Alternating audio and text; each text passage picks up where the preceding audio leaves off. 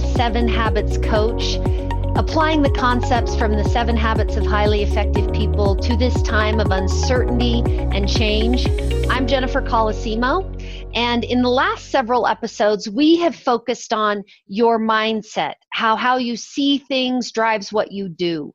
We've talked about a few practices out of habit 1, taking a stimuli, a moment to pause, focusing on those things in your circle of influence using the four human gifts of self awareness, imagination, conscience, and independent will in order to have a response that drives the outcomes that will be better for your results and your relationships. That's the foundational habit of all of the rest of the habits, that principle of choice that I can choose in any circumstance my reaction. As we move into habit two, we're still focused on your private victory. You moving from dependence, being totally externally focused, to being more independent and able to recognize the choice that you have in situations. Habit two, begin with the end in mind, has as its core principles purpose and vision. Vision is so important right now. It's the difference between defining the outcomes of what you want to come out of this, like whether that's at work, with your family culture, with your colleagues, with your friends, versus just going wherever the situation takes you. It's critical that you think about what am I trying to achieve in my relationships, my results right now. The challenge I'm going to put on the table for you is to write down each of your key roles, no more than seven. Try not to dilute your focus too much. But what I mean by a role is the, the parts that you play. You might be a parent, a partner, a pet owner. You may be a work colleague, a family member, a neighbor, an active, engaged member of your community. You have these roles. Let's say this crisis has passed. We are out of the current crisis. What would you like people influenced by you in that role to say at that time? And really write it down. Not, oh, I hope they all think I was nice. But a good example uh, my daughter, my youngest daughter, was sent home from her last year of college. She was she's a senior, and graduation was canceled. And in addition to all of the activities that were planned for this culminative life moment that we all look forward to, we have movies, we have pictures. This is what will happen in my last few months. That incredible disappointment.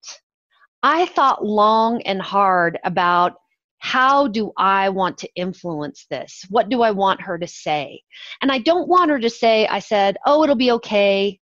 Oh, I'm sure you'll get a job in the future. I believe both of those things, but I want her to feel heard and understood. And also, frankly, to recognize that she's in a much better situation than others that may be even having bigger challenges right now but how do I get to that over time? What am I trying to do with that tribute? I also feel the same way about my work colleagues. This is a difficult time, multiple decisions getting made very quickly. Easy to be a little bit on edge. And I want to say the values that I've talked about for years respect, empathy, being authentic all came through, and I didn't turn into a snappy turtle. Um, thinking about what those tributes would be critical. Now, if you're interested in actually going as farther out and thinking about your personal mission statement, with the endpoint being your retirement, your 80th birthday, we do have the tools to build a mission statement at franklincovey.com slash msb mission statement builder. And I'd love to show you this video to inspire you to do a mission statement and some purpose statements. Call your 80th birthday.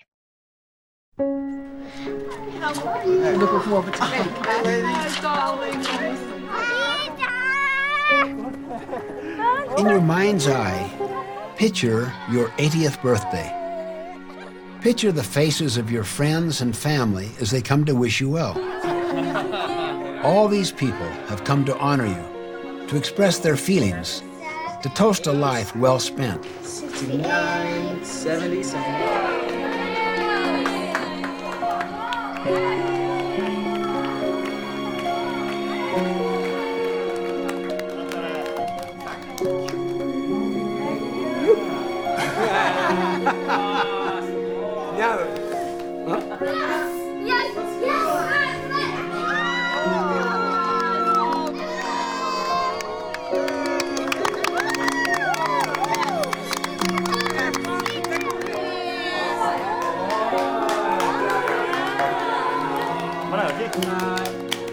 Imagine you are the person being honored, the subject of the speeches. What would you like the speaker to say about you, your life? What would you like them to say about your character and contributions? What achievements would you want them to remember? What impact would you like to have made in their lives? Thank you so much for always being there for me and supporting me no matter what I did. Paciência com as minhas travessuras, que hoje essas crianças, né, vó? Eu vou passar todo o ensinamento seu para os meus filhos, vó. Obrigado. Eu amo a senhora. This is my beloved husband, whom I have loved for at least 70 years, even though we've been married 60 years. We met in elementary school. Oh, and it was love at first sight. And so, 思い起こすとねやっぱり親父の後ろ姿いつも心の中にあってそれに励まされて今があるなそういうふうに思います。ありがとう。誕生日おめでとう。みんなからね。なんだこれ Start living today with that picture of your own 80th birthday party clearly in mind. In that picture, you will find your definition of true success. I have found that it is extremely helpful to write down what you truly desire inside a personal mission statement. In that written mission statement, you clarify for yourself what ends you serve, what you want to be, your character, what you want to do with your life, your contributions and achievements. Your mission statement is like a personal constitution. It's the basis for making major life directing decisions, as well as smaller daily choices in the midst of all of the ups and downs of life. Mission statements come in all forms and shapes. It doesn't matter what form it's in, as long as it uniquely expresses you. Some come in the form of a poem or a collage of pictures. Some are long, others might be shorter. A mission statement is not something you write overnight. It may take several rewrites, but you don't let that stop you. Several years ago, I remember thinking deeply about my own mission statement, one that I had developed many, many years before. I was sitting alone on a beach at the end of a bicycle ride. I took out my mission statement and I really thought about it very, very deeply. It took several hours but at the end, you can't imagine how I felt such a sense of clarity, such a sense of renewed commitment, and such a sense of exhilaration and freedom. Once again, I knew what my life was all about. Viktor Frankl says we detect rather than invent our missions in life. I like that choice of words. Detect rather than invent. You see, defining our mission really requires thinking through our deepest desires, our dreams, our sense of responsibility, our most intimate and satisfying relationships. Our meaning comes from within, from down deep within ourselves. As the poet Mary Oliver asks, doesn't everything die at last and too soon? Tell me, what is it you plan to do with your one wild and precious life? So, thank you. As a reminder, Take the challenge, write down your roles, a tribute statement for when the crisis is averted, maybe put a timestamp out there of what you would like individuals to say about how you acted, who you were during this time, and if you're so inclined, to build a personal mission statement. See you next time.